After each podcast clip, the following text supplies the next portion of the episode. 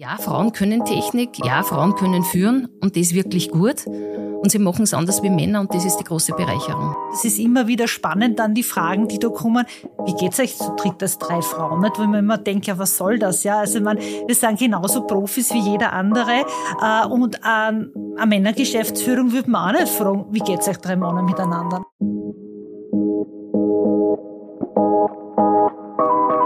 Willkommen zu Zeitausgleich, dem Podcast zur Arbeitswelt in Österreich. Was kommt? Was bleibt? Was können wir gestalten? Darüber sprechen wir. Vielseitig, kritisch, authentisch.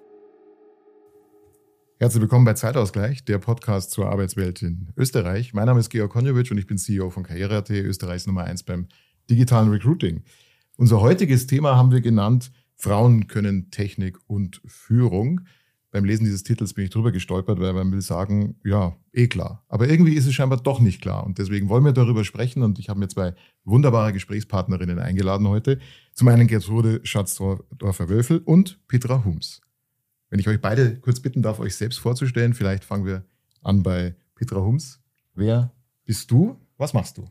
Ja, hallo. Schönen Nachmittag, mein Name ist Petra Hums, ich bin kaufmännische Geschäftsführerin der Wiener Linien. Wiener Linien, ein sehr großes Unternehmen mit fast 9.000 Mitarbeitern und ich bin zuständig für den Bereich Personal, Recht, IT und den gesamten Finanzbereich. Herzlich willkommen bei uns, danke, dass du dir Zeit genommen hast heute. Gerne für die Einladung. Für die Aufzeichnung. Auf meiner anderen Seite steht Gertrude Schatzdorfer-Wölfel. Wer bist du, was machst du? Also ich vertrete ein ganz anderes Klientel. Ich bin Unternehmerin. Ich habe einen Betrieb in der Metallbranche, also sozusagen darf die Technik vertreten. Noch dazu als Frau, vielleicht dann kommen wir später noch mehr drauf zurück. Wir sind ein klassisches KMU, wir sind ein Familienunternehmen. Uns gibt es seit 65 Jahren und ich führe das jetzt in der 2. Generation und meine Tochter oder meine Töchter sind in den Startlöchern und sind gerade dabei, das Unternehmen in die 3. Generation zu führen. Ja, was kann man zu Schatzdorfer sagen? Wir sind ein Zulieferant der Metallindustrie. Wir liefern sehr namhafte Kunden wie Miele, Medizintechnik oder die Automobilindustrie, aber auch alle möglichen Maschinenbauer oder KTM-Motorräder, ist vielleicht für die Zuhörer und Zuhörerinnen ein Begriff. Ja, von dem her sicher eine sehr spannende Branche, aber ein bisschen anders als meine Gesprächskollegen sozusagen. Aber ich glaube, wir haben beide die gleichen Erfahrungen, was Frauen angeht, was man den Frauen zutraut oder Frauen in die Technik, ob manche da noch Gänsehaut bekommen oder nicht. Da werden wir heute dafür sorgen, dass das vielleicht ein bisschen anders wird in Zukunft. Ja, und vor allem das Interesse an technischen Berufen auch für Frauen gesteigert wird, ne? Weil das ist ja ein ganz wesentlicher Aspekt, wo wir alle hinwollen und auch hin müssen. Bevor wir in dieses generelle Thema einsteigen, was ist eigentlich los mit Frauen in technischen Berufen in Österreich, würde ich gern über euch persönlich nochmal kurz eine Runde drehen. Vielleicht mit dir angefangen, Gertrude. Wenn man auf deinen Lebenslauf schaut, dann hast du ja eigentlich eine ganz andere Laufbahn eingeschlagen. Du hast nicht gleich angefangen bei euch im Unternehmen, sondern pädagogisch etwas gemacht. Ich bin von meiner Grundausbildung her gelernte Kindergärtnerin. Damals hat es noch Kindergärtnerin geheißen, jetzt heißt es Kindergartenpädagogin. Ja, ist insofern sehr, sehr spannend, weil das Unternehmen zu übernehmen war nie meine Leidenschaft. Gerade im Gegenteil, ich wollte immer das Kindergartenwesen reformieren, war immer sehr gesellschaftspolitisch engagiert. Gesellschafts-, nicht parteipolitisch, ist mir immer ganz wichtig. Und trotzdem merkt man einfach dann, dass sich sozusagen ein roter Faden da irgendwo durchs Leben zieht, weil man sagt, was passiert mit den Kindern, was wird mit unseren Generationen, wie entwickelt sich das Leben? Und wenn ich mir auf meine eigene Kindergartenzeit zurückdenke, da war es wirklich so, da hat es noch den Bauplatz gegeben, wo die Buben gespielt haben und die Puppenecke, wo die Mädels gespielt haben. Und wenn ein Bub so eine Perlenkette aufgefädelt hat, das war ja schon ganz suspekt. Und da habe ich so das Gefühl, dass das bei manchen Menschen irgendwo noch ein bisschen so mitschwingt. Ja, und ich bin natürlich gerade aus meiner eigenen Geschichte sehr davon überzeugt, aber auch beseelt, Frauen in die Technik zu begleiten, junge Mädchen einfach dazu zu motivieren dazu, aber zum anderen auch das Bewusstsein zu schaffen, wie es der Podcast auch heißt oder was ihr darauf hinweisen wollt, ja, Frauen können Technik, ja, Frauen können führen und das wirklich gut. Und sie machen es anders wie Männer und das ist die große Bereicherung. Und ich hoffe, dass wir da heute noch ein bisschen drauf eingehen können. Das machen wir auf jeden Fall. Euer Unternehmen Schatzdorfer gibt es seit 65 Jahren. Bist du die erste Frau an der Spitze gewesen? Ja, aber auch nur durch, weil es keinen Sohn gegeben hat. Okay. Also mein Vater, das war, glaube ich, überhaupt keine Diskussion. Wenn ein Sohn da gewesen wäre, da wäre die Qualifikation nie zur Diskussion gestanden. Alleine die Tatsache, dass er ein Bub gewesen wäre, hätte ihn dafür prädestiniert, dass er das Unternehmen übernimmt. Muss auch dazu sagen, es war für mich auch immer spürbar, dass du als Mädchen ist vielleicht jetzt ein bisschen hart ausgedrückt, aber so ein Mensch zweiter Klasse bist, was dieses Vertrauen angeht, dieses Unternehmen zu führen. Ja, das sind Dinge, die werden nicht ausgesprochen, aber man spürt das. Und warum ich das jetzt so deutlich sage, weil ich glaube, dass in vielen Familienunternehmen noch so ist und ich kenne selber wirklich sehr, sehr viele, wo es immer dann darum geht, wer übernimmt das. Ja, wenn es der Erstgeborene ist, dann ist die Welt in Ordnung. Wenn das ein Mädchen ist, überlegt man vielleicht. Und ich glaube, dass das trotzdem in viele Familienunternehmen noch sehr, sehr vakant ist, einfach das Ganze. Und ich glaube, dass wichtig ist, dass man sich darum kümmert, dass es Role Models gibt, dass man einfach auch das thematisiert und dass man einfach schaut, dass Männer das Leben kennen, was gern tun, aber auch Frauen. Und dass man beide das zutraut und dass man aufhören, immer ständig das zu bewerten. Super Appell, danke dir. Eine Gemeinsamkeit habt ihr, auch wenn die Wiener Linien kein Familienbetrieb seid. Ihr seid einer der größten Arbeitgeber in Wien. Aber eine Gemeinsamkeit, glaube ich, habt ihr. Du bist auch zusammen mit zwei Kolleginnen die erste Geschäftsführerin. Davor waren es ausschließlich Männer? Nein, also wir hatten vorher schon eine Zweiergeschäftsführung bestehend aus einem Mann und einer Frau. Okay. Und wir sind jetzt seit 1.1. 3 Frauen, die das Unternehmen führen. Das heißt, wir sind ein sehr großes Unternehmen und es ist schon eine sehr spannende Herausforderung. Wobei das Thema Frauenführung und Frauen in der Technik, denke ich, ein sehr spannendes ist. Und es geht, und ich bin also von der Ausbildung keine Technikerin, also ich bin Wirtschaftspädagogin. Das heißt also, Pädagogik und Ausbildung ist etwas, was ich auch irgendwo gelernt habe und was mir ganz, ganz wichtig ist. Und man merkt sehr, sehr, sehr stark, dass wir halt den Fokus in den Schulen quasi hier nicht wirklich in Richtung Technik legen und es ihnen einfach viel zu wenig gelingt, junge Mädchen auch zu motivieren und Interesse zu wecken. Und ich denke, das sind Dinge, wo man einfach beginnen muss. Denn die Gesellschaft ist noch nicht so weit. Also man sieht, und das war ja sehr gut gesagt, in Familien ist es oft so, dass man sehr in Traditionen denkt. Und wenn dann ein Mädel kommt und sagt, naja, ich will jetzt irgendeinen technischen Lehrberuf oder was erlernen, dann ist halt schon oft das Thema, dass die gebremst werden. Nicht? Und ich denke, Interesse zu wecken, wenn es jetzt in der Familie und in der Gesellschaft noch nicht so verankert ist, ich glaube, in der Bildung, dort müssen wir viel, viel, viel stärker hin, dass das Interesse geweckt wird. Weil da kann man schon sehr viel tun. Wie war denn die Reaktion eigentlich bei den Wiener Linien intern? Wenn man jetzt schaut, Google News und die Presselandschaft, dann war das ja eine Meldung wert, dass jetzt erstmalig die Geschäftsführung ausschließlich aus Frauen besteht. Ja. War das intern auch, in Anführungszeichen, eine Meldung wert? Oder war das wurscht allen und Hauptsache, wir haben eine gute Geschäftsführung? Also wir haben in den letzten Jahren sehr viel getan, um einfach auch das Thema Frauen in technischen Berufen auch zu fördern. Und es war, nachdem es schon eine Geschäftsführerin gegeben hat, jetzt nicht das große Erdbeben, dass hier jetzt plötzlich 3 Frauen aktiv sind und die Wiener Linien führen. Es war von außen her interessanterweise mehr Interesse und es ist immer wieder spannend, dann die Fragen, die da kommen. Wie geht's euch zu dritt als 3 Frauen? Nicht? Weil man immer denkt, ja, was soll das? Ja, also wir sind genauso Profis wie jeder andere. Und an Männergeschäftsführung würde man auch nicht fragen, wie geht's euch 3 Männer miteinander? Nicht? Also da sieht man aber schon, dass wir noch einen weiten Weg vor uns haben in der Denke. Und das ist etwas, was man aufbrechen muss. Und da muss man dran arbeiten und auch mit Role Models, damit wir mehr in diese Richtung kommen, dass wir annähernd in diese Richtung 50-50 kommen. Denn wir lassen irrsinnig viel Potenzial liegen. Und ich glaube, das können wir uns alle nicht leisten. Wir suchen alle Arbeitskräfte und wir brauchen Männlein wie Weiblein. Wir brauchen alle guten, qualifizierten Leute und die ein Interesse für Technik haben. Egal ob Mann oder Frau. Rein damit und alle können das schaffen.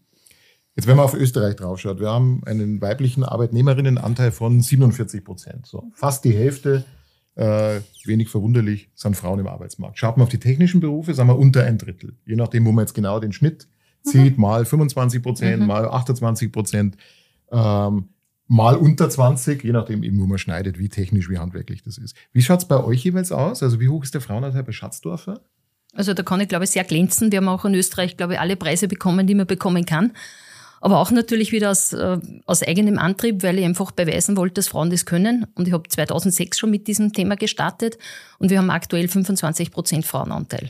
Also ich habe es schon immer öfter gesagt, manche Männer hören es vielleicht nicht so gerne, aber wenn bei uns alle Männer nach Hause gehen, funktioniert Schatzdorfer trotzdem. Das heißt, unsere Kunden bekommen ihre Teile, weil wir in allen Bereichen Frauen haben. Also nicht nur im Büro oder im Lager, sondern auch beim Programmieren, beim Schweißen, beim Laserschneiden, beim Abkanten. Also auch alle technischen Aspekte sind bei uns auch mit Frauen mitbesetzt. Und das war mir einfach selber irgendwie wichtig, um eben auch zu zeigen, dass wir Frauen das können.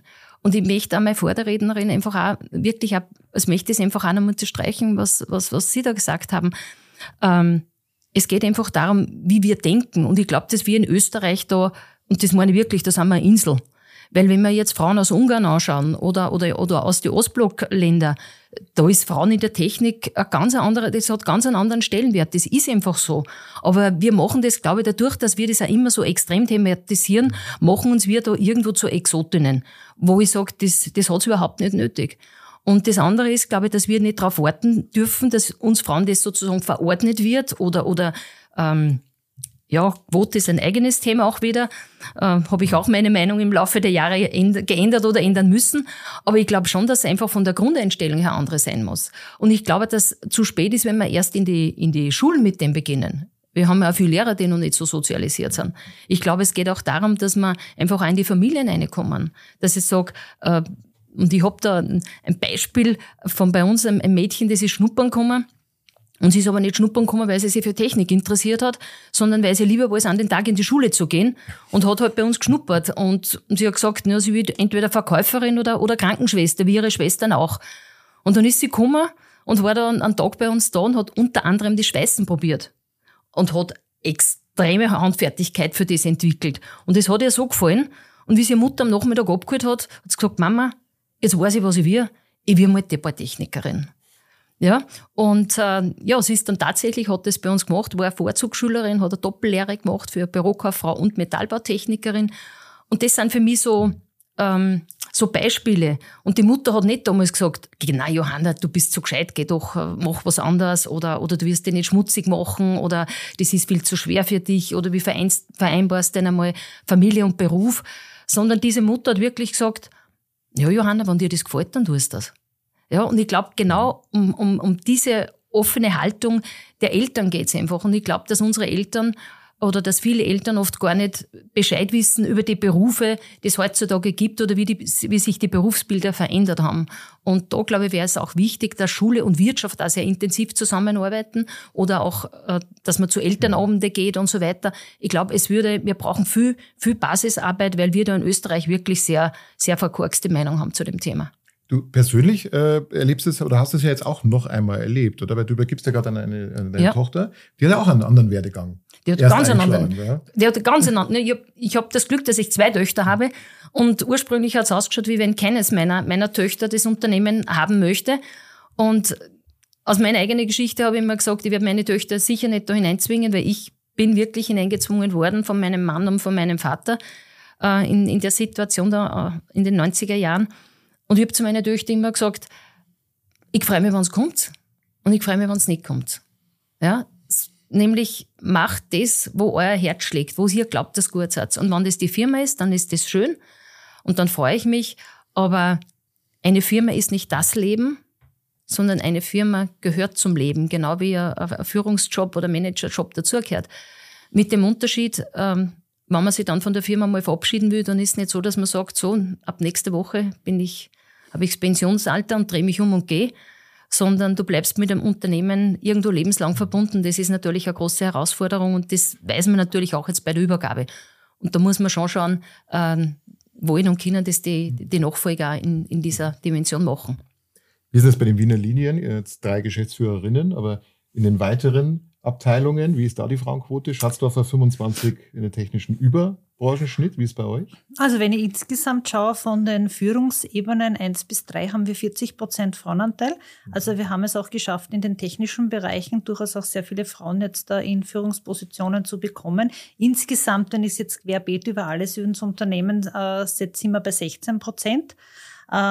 Und wir sind natürlich auch dabei, extrem auch auf das Thema Lehrlingsausbildung zu setzen und hier zu schauen, dass wir auch weibliche Lehrlinge bekommen. Das tun wir auch. Also wir haben ein Drittel circa jetzt weibliche Lehrlinge, die technische Berufe machen. Bei uns kann man natürlich auch den klassischen Beruf Bürokaufmann machen, aber in der Technik ist es uns wichtig, da besonders drauf zu schauen, weil es natürlich auch Sinn macht, quasi hier bei den Lehrlingen anzusetzen, die ja zielmäßig bei uns bleiben sollten, Facharbeiterlaufbahn ergreifen. Das heißt, dass man von unten quasi und von oben letztendlich dann durchaus auch sehr viele Frauen bekommen. Und was wir natürlich auch machen, ist dann spezielle Programme für Frauen, die schon einen Beruf haben und die dann sagen, naja, das ist aber nicht das, was ich mir vorgestellt habe, oder als ein Junge habe ich mir nicht getraut, in diesen technischen Bereich zu gehen.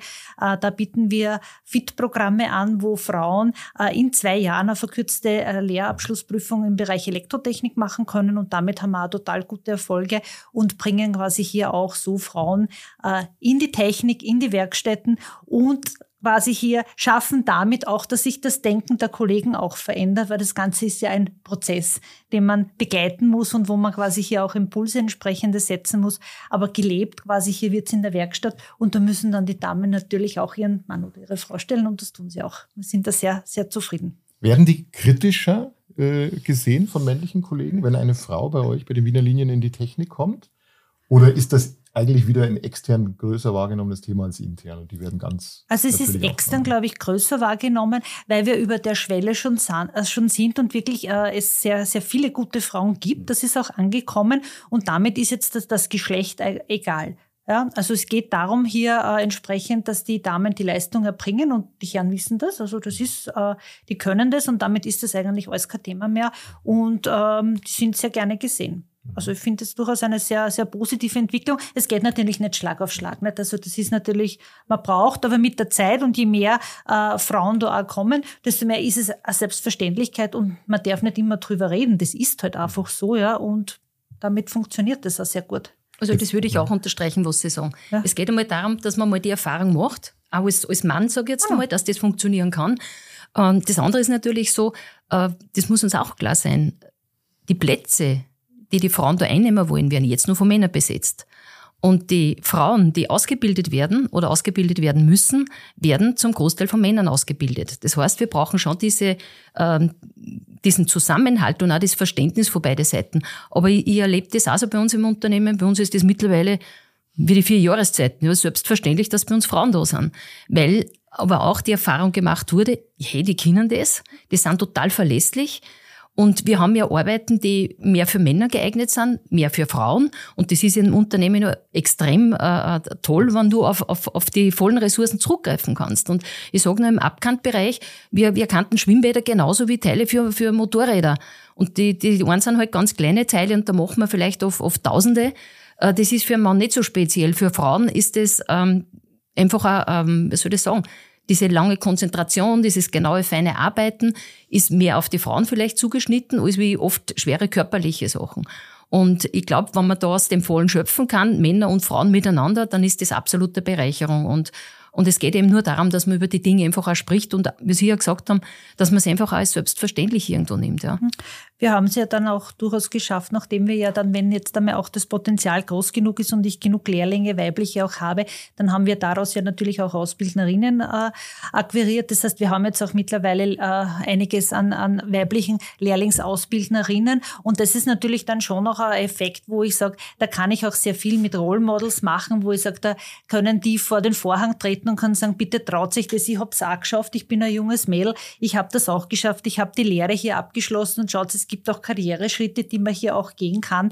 Also bitte Mut und den bequemen, ausgetretenen Pfad verlassen und einfach einmal mutig sein und sich auf so etwas auch einzulassen. Und es ist durchaus schaffbar und soll zur Normalität werden. Und ich glaube, es muss auch zur Normalität werden, denn wir haben ja das Thema, wir suchen ja alle verzweifelt Arbeitskräfte, ja, und da denke ich, lassen wir oder viele ein großes Potenzial liegen, nämlich die Frauen, ja. Und ich glaube, da müssen wir auch viel stärker hinein zu sagen, wir brauchen Facharbeiter, Facharbeiterinnen, und ich kann jetzt da nicht einen Teil der Bevölkerung liegen lassen, der 50% ausmacht, ja. Damit schwäche ich mich ja als Unternehmen und als Wirtschaftsstandort Österreich selber. Jetzt haben wir es, Gertrude, du hast vorher angesprochen, wenn man in anderen Ländern schaut, schaut es anders aus, prozentual.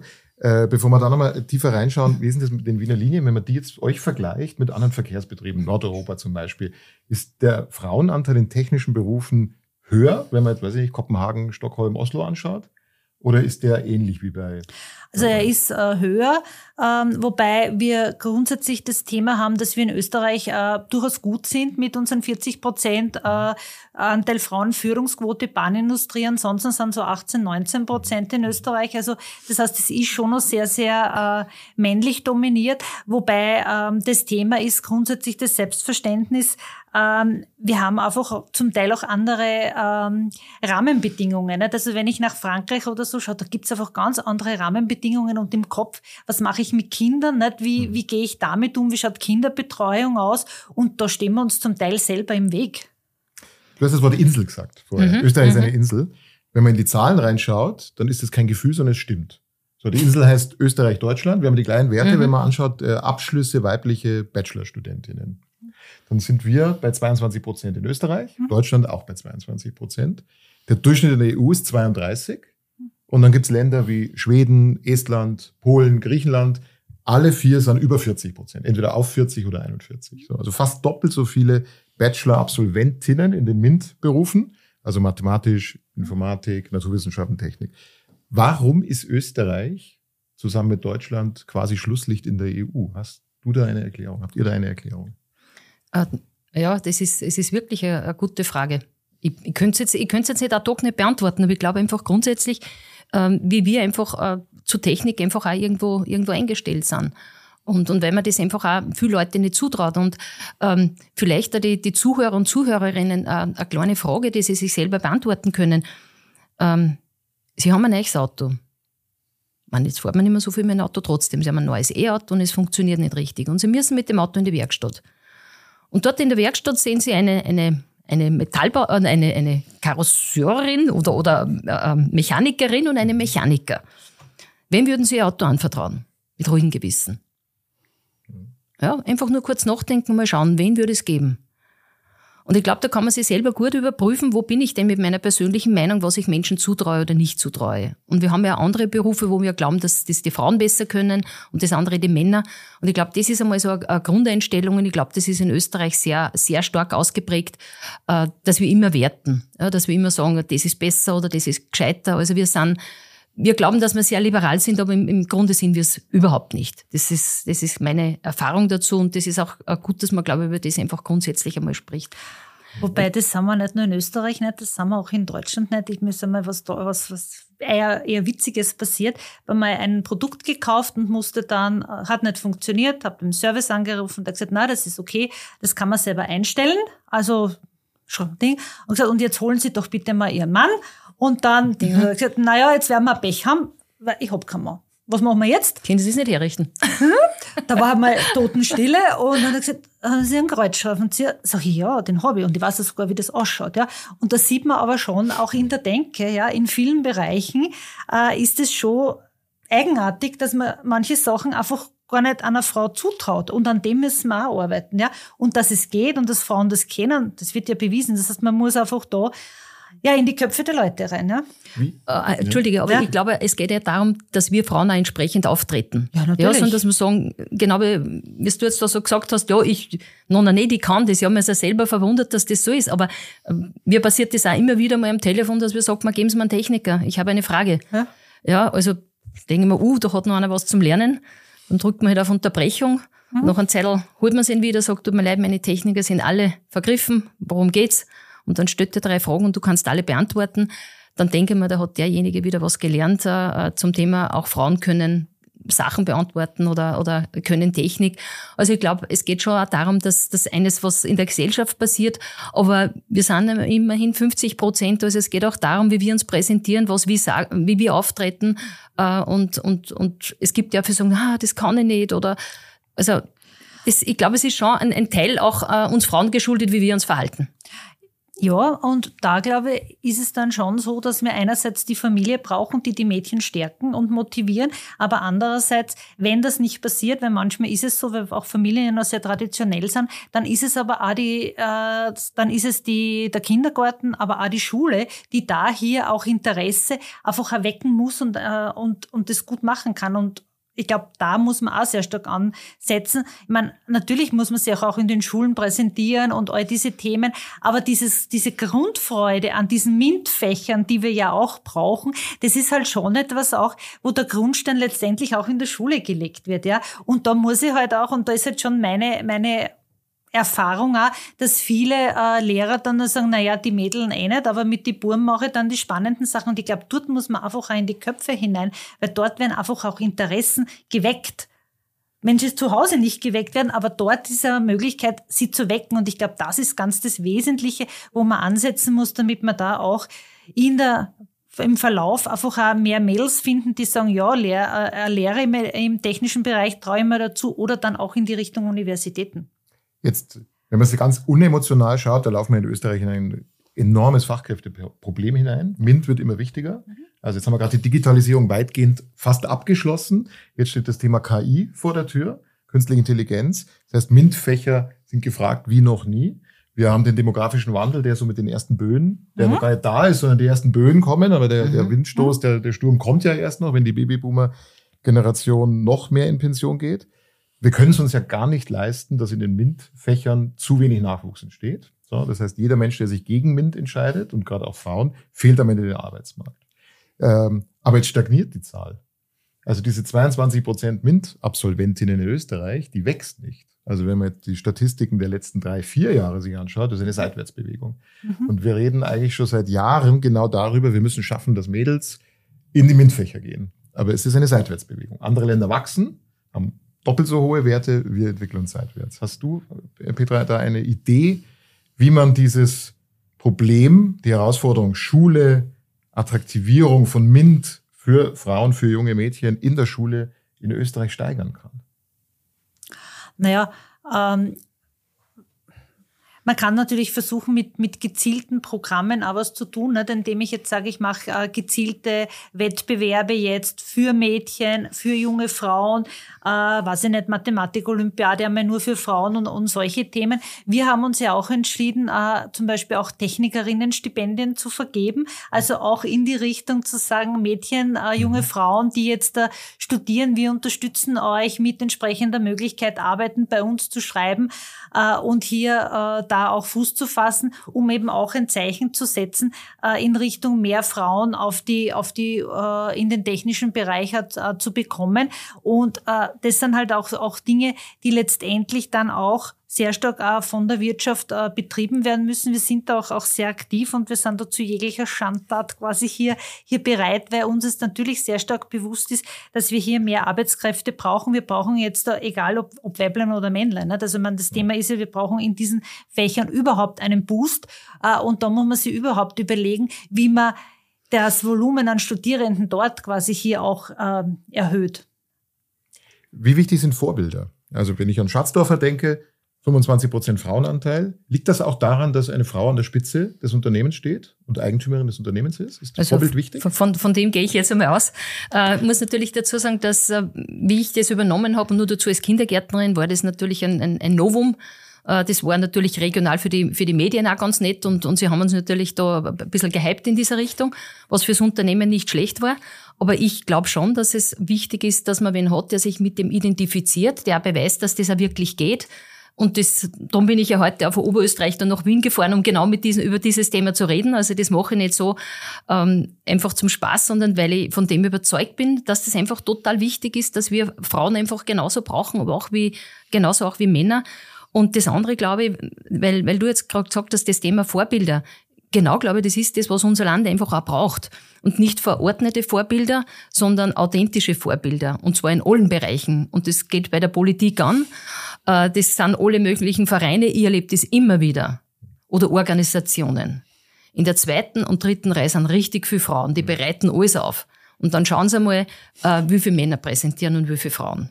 Oder es gibt immer noch Veranstaltungen, das muss man sich auf der Zunge zergehen lassen. Schauen Sie sich das einmal an, wirklich tolle Veranstaltungen, die sehr viel in der Wirtschaft und so weiter, wo auf dem Podium nur Männer sind. Ja, also wenn das heutzutage noch passieren kann, dass man nicht irgendwen, und dann wird immer gesagt, na, wir haben keine geeigneten Frauen. Sag ich, ruft's mir an, ich kann euch 50 nennen, ja, weil es so tolle, interessierte und engagierte Frauen gibt. Und da haben wir immer nur so ein bisschen die Ausreden. Und ich glaube, wenn wir das muss einfach unsere ganze Gesellschaft durchdringen. Es kann nicht sein, dass wir von der Wirtschaft, wie du gesagt hast, Petra, alles Mögliche dafür tun, dass wir Frauen gewinnen und Stipendien und alle möglichen Aktivitäten. Ich weiß nicht, wir machen, glaube ich, schon 16 Jahre beim Girls Team mit in Oberösterreich. Seit 16 Jahren. Ja, und dann möchte ich sehen, wie viel, dass wir jetzt da an dem bewegt haben. Wir bringen ganz viel Geld in diese Frauen- und Mädchenkampagnen. Aber ein kleiner Schritt ist vielleicht jetzt, dass wir sagen, jetzt haben wir nicht mehr einen Mutter-Kind-Pass, sondern einen Elternpass. Ich verwehre mich auch dagegen, dass wir sagen, die Frauen können nicht arbeiten gehen, weil sie die Kinder betreuen müssen. Ja, hallo, wo sind wir? Ja, Kindererziehung ist keine Frauenarbeit, das ist eine Elternarbeit, und zwar eine richtige schöne. Dass es eine gewisse Zeit gibt, wo die Mama vielleicht noch ein bisschen wichtiger ist, gerade die erste Zeit. Keine Frage, ja. Aber so ein Grundverständnis, glaube ich, da braucht es einfach ein gewisses Umdenken irgendwo und ein ganz klare Zeichen. Also es genügt nicht, dass wir drüber reden und dass wir drüber schreiben, sondern es braucht dann schon einfach auch diese Sichtbarkeit, ja. Und auch ein Thema, das ich heute vielleicht noch ansprechen möchte, eine gewisse Form der Frauensolidarität. Mhm. Das ist was man oft fehlt. Mhm. Ja, wie sehr unterstützen wir Frauen uns? Und also ich habe in meinem Leben erlebt, und ich lebe schon jetzt einige Jahrzehnte, wirklich gute Frauen unterstützen andere Frauen. Mhm. Ja, die selber ein bisschen mit sich zum Kämpfen haben, da darfst du nicht irgendeine Unterstützung erwarten. Und es gibt viele Beispiele in der jüngsten Vergangenheit, auch in Österreich, wo ich mir schon eigentlich geglaubt habe, warum schreien da die Frauen nicht auf? Oder Frauenvereine, Frauennetzwerke. Muss aber selbstkritisch sagen, ich hätte auch einen Leserbrief schreiben können zu dem einen oder anderen Thema und habe es nicht getan. Aber ich glaube, das ist ein Grundthema, dass man an vielen Schrauben drehen muss, damit sich wirklich was verändert. Es gibt ja im Bereich Umweltschutz gibt es das Greenwashing. Mir scheint, dass wir manchmal in Österreich so Womenwashing haben. Also wir reden... Gerade das Wort Podien ist ein gutes Beispiel. Ja? Also wenn man dann sieht, bestimmte Initiativen reden sehr viel über Frauenförderung, Gleichberechtigung, dann wird aber ein All-Male-Panel veranstaltet, wo dann 4, 5 Männer dort sitzen. Einige Wochen vorher hat man aber eine Pressemitteilung zur Frauenförderung rausgegeben. Ja, genau.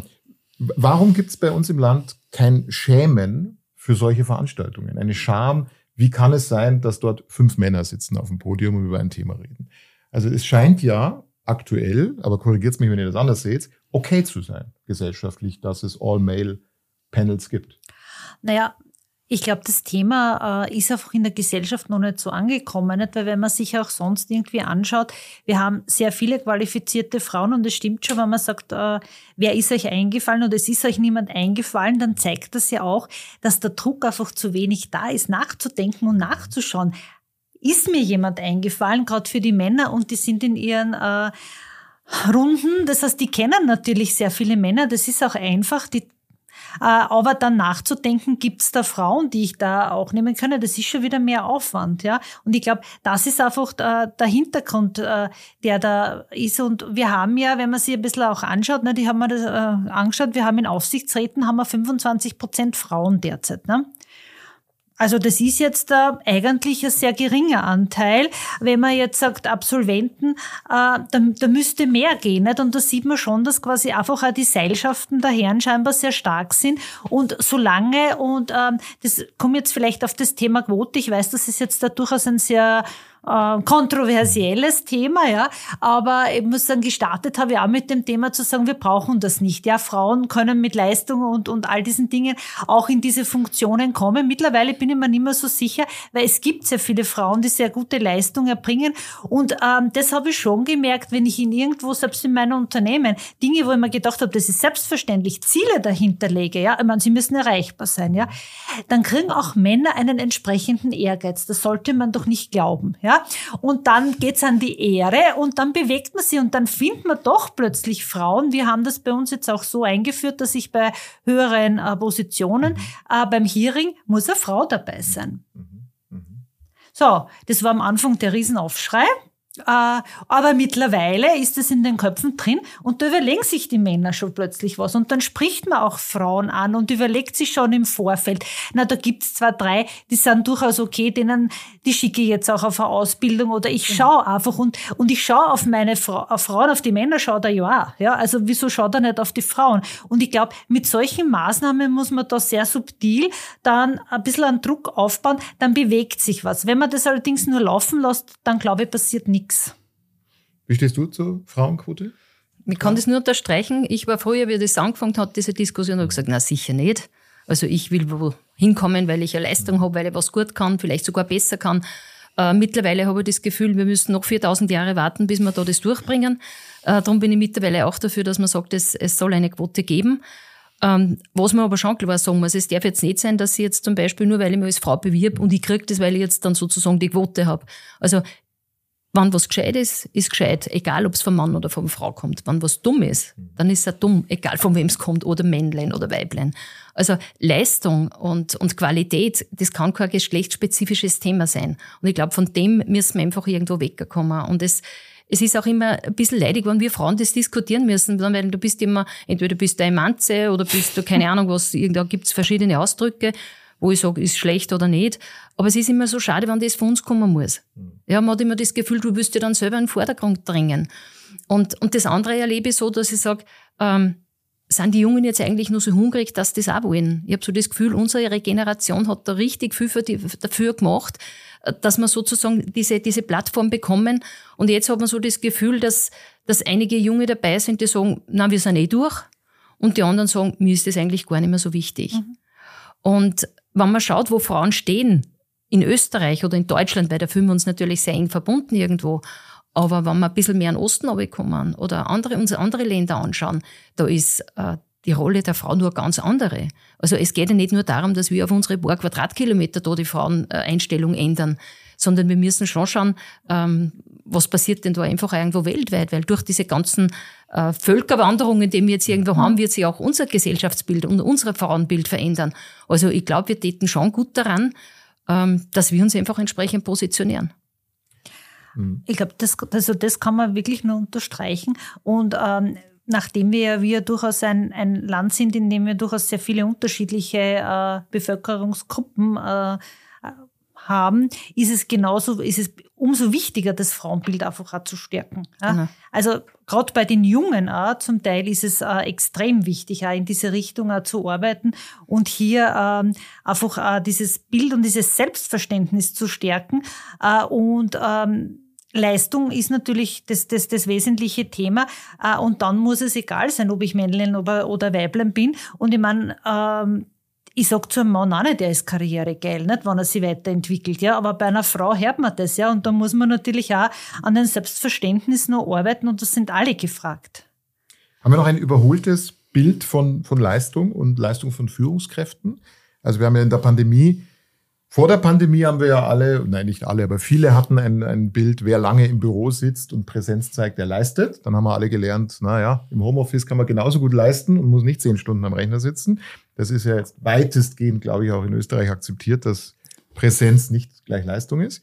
Aber gibt es noch ein überholtes Bild auch bei Führungskräften? Also, dass man erwartet in Teilen der Gesellschaft und auch in den Unternehmen, dass eine Geschäftsführung, eine Abteilungsleitung sehr lange da sitzen muss, abends noch auf irgendwelche Veranstaltungen gehen muss, da ein Weinchen, dort ein Weinchen, was vielleicht manchmal Frauen nicht machen wollen oder auch können, weil andere Verpflichtungen warten. Ist da irgendwas aus eurer Sicht?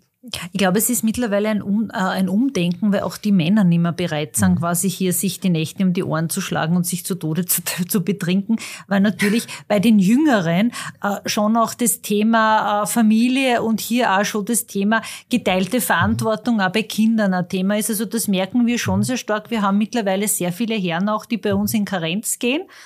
Wir unterstützen das natürlich auch als Unternehmen oder Papa-Monat und all diese Dinge. Also da ist schon ein Umdenken mit drinnen. Und letztendlich, ich meine, wir tun uns ja natürlich leicht als weibliche Geschäftsführung, weil da lege ich die Termine fest, nicht, die ich ausschicke. Und ich meine, ich würde dann nie einen Termin ausschicken zu Zeiten, wo man im Normalfall dann halt auch die Kinder abholt. Aber das gilt auch für die Männer. Und ich erlebe das, und das finde ich auch sehr positiv, auch bei Besprechungen sehr oft dann, dass manche Männer aufstehen und sagen, ich muss halt mein Kind holen. Ne? Und das ist halt etwas, was dann aber auch das Thema gibt, zu sagen, das gibt Raum für Männer und Frauen. Diese Verantwortung, die gehört geteilt. Und mit solchen Dingen bekomme ich dann natürlich aber auch wieder mehr Frauen, weil die sehen dann auch, naja, wenn der das kann, kann ich ja das auch. Ja? Also ich glaube, da ist man schon im Unternehmen selbst gefordert, entsprechende Rahmenbedingungen und Werkzeuge herzustellen und vorzuleben, um hier diesen Druck wegzunehmen. Also ich möchte es auch noch ergänzen, dass ich sage, eine gute Führungskraft ist sicher nicht diejenige, die lange im Büro sitzt. Also meiner Meinung nach, wenn es viel sitzt, dann qualifiziert sie sich nicht unbedingt auf zu einer Führungskraft. Ich finde, Führungskräfte müssen dort sein, wo ihr Klientel ist, wo die Mitarbeiter, Mitarbeiterinnen sind, damit ich sehe, was die brauchen, damit ich mir Prozesse anschauen kann, dass ich aktiv mitgestalten kann. Das andere ist natürlich, und jetzt rede ich wirklich als Oberösterreicherin, Oberösterreicher ist, glaube ich, deswegen wirtschaftsmäßig auch so stark, weil wir einfach in Oberösterreich Netzwerke sehr pflegen. Da hat es gewisse Bankmanager gegeben, die das sehr, sehr intensiv und exzessiv betrieben haben. Und da entstehen natürlich auch gute Gespräche. Natürlich wird das eine oder andere Gläschen Wein dabei sein. Ja, aber es entsteht natürlich ein gegenseitiges Kennenlernen, ein Unterstützen. Und das kann natürlich einen Wirtschaftsraum schon sehr stärken, aber auch die Persönlichkeit der einzelnen Leute, die dorthin gehen. Und ich glaube, dass das schon mit auch ein Grund ist. Man, Pandemie lassen wir mal beiseite, da hat sich natürlich sehr viel verändert. Aber ich glaube schon, dass es notwendig ist, dass gewisse Netzwerke ergibt und auch gerade für Frauen, weil zuerst das Thema Aufsichtsrätinnen auch noch gefallen ist. Ja. Man wird die oder diejenige zum Aufsichtsrat irgendwo nennen, die man kennt.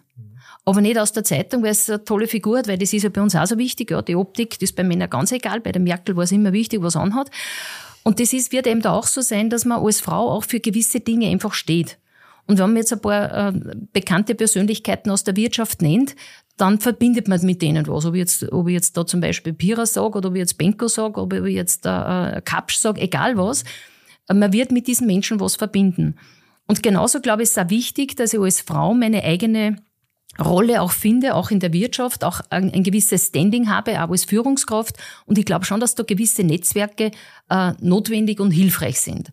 Das muss nicht jeden Tag sein, aber also ich würde halt sicher nicht da stehen, wenn ich keine Netzwerke hätte. Ja, wenn man nicht für eine gewisse Präsenz einfach sorgt, weil, dass man die Wiener Linien kennt mit 9000 Leuten, das ist klar. Dass man das kleine Unternehmen Schatzdorfer mit 94 Leuten im Team kennt, das ist jetzt in Österreich oder in Oberösterreich oder in Wien nicht üblich. Also geht es darum, dass man sich in einer gewissen Art und Weise auch positioniert und für Dinge einsteht.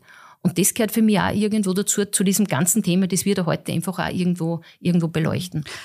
Aber nochmal, Quantität ist sicher eine Qualität. Genau. Das gilt für Eltern genauso. Wenn ich den ganzen Tag daheim bin, heißt es so lange nicht, dass ich eine tolle Erziehung mache oder dass ich meine Kinder bestmöglich begleite. Genau.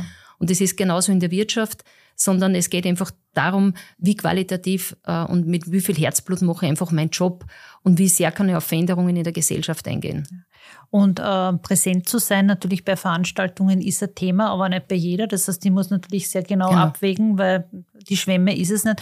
Und Frauen eine Bühne zu geben und natürlich auch Netzwerke ist auch etwas, wo man Frauen ja fördern kann. Wir haben ja bei uns ein Frauennetzwerk, um einfach auch hier in die Richtung zu gehen, austauschen, darauf aufmerksam zu machen, wo sind vielleicht neue Jobs ausgeschrieben und hier einfach eine Motivation auch zu geben, sich gegenseitig auch zu stärken. Und das ist auch ganz wesentlich für die Frauen, dass sie sich hier auch entsprechend betätigen können.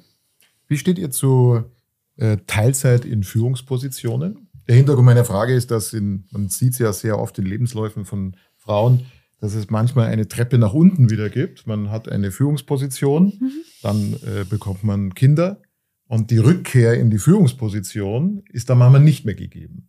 So, weil erwartet wird, dass du eine Vollzeitstelle hast und nicht in Teilzeit kommt. Wie steht ihr da persönlich zu Führungskräften in Teilzeit? Ist das ein Modell bei den Wiener Linien, was man leben kann? Also derzeit noch nicht. Wir haben jetzt da Führungs Kräfte, doch Referatsleiterinnen hatten wir schon in Teilzeit, oh ja, also eigentlich schon.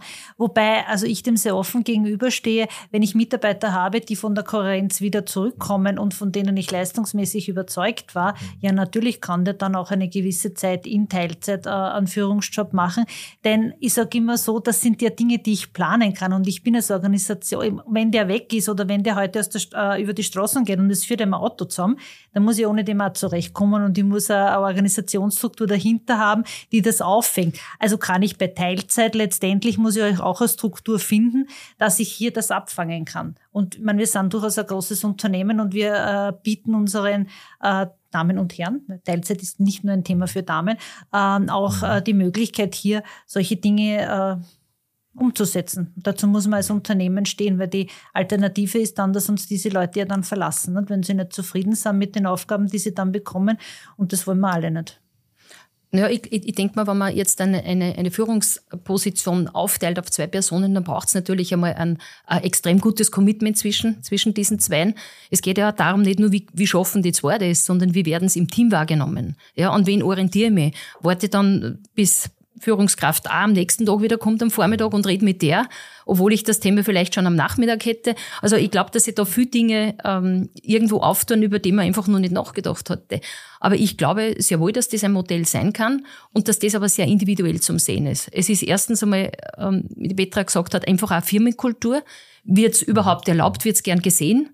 Weil es gibt ja Unternehmen, da ist alles möglich, aber nicht informell nicht erlaubt oder wird nicht gern gesehen und du hast dann nicht eine Karriereleiter, darum ist es so schwierig, weil manche Frauen Kinder kriegen, manche glauben dann irgendwo, die verlieren irgendwas, ein bisschen was an Intelligenz, wenn sie Kinder kriegen, hat man oft das Gefühl, weil dann werden es bei Karriereschritte nicht mehr so bedacht und so weiter.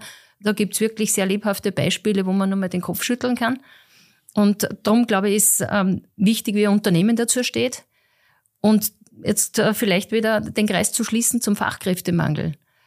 Der Fachkräftemangel wird uns zudem zwingen, dass wir ordentlich mit Leid umgehen. Ja? Das heißt nicht, dass wir es bisher nicht gemacht haben, aber dass man einfach schaut, wie kann ich denn am bestmöglich mein Leben einfach auch irgendwo gestalten. Aber das gilt nicht nur für Unternehmer, sozusagen nicht nur wir müssen auf die Mitarbeiter schauen, sondern auch umgekehrt. Ja, weniger zu arbeiten wird eine wahnsinnige Auswirkung auf unsere Gesellschaft haben. Ja, also das heißt, wir werden uns viele Dinge nicht leisten können, wenn wir den Standard haben, wie jetzt müssen wir anders umgehen. Wenn wir das bewerkstelligen wollen, braucht man natürlich auch eine Flexibilität in den Unternehmen. Und ich möchte nur daran erinnern, vor ein paar Jahren hat es noch geheißen, Flexibilität am Arbeitsplatz, das ist was die Unternehmer wollen, wo sich die Gewerkschaften ganz dagegen gestellt haben. Ja. Mittlerweile kommt man drauf, dass Flexibilität für jeden Menschen einfach das Leben einfach erleichtert. Und ich glaube, genau dort geht's hin. Im Miteinander, in dem, dass man Dinge einfach gemeinsam und gut auf den Weg bringt.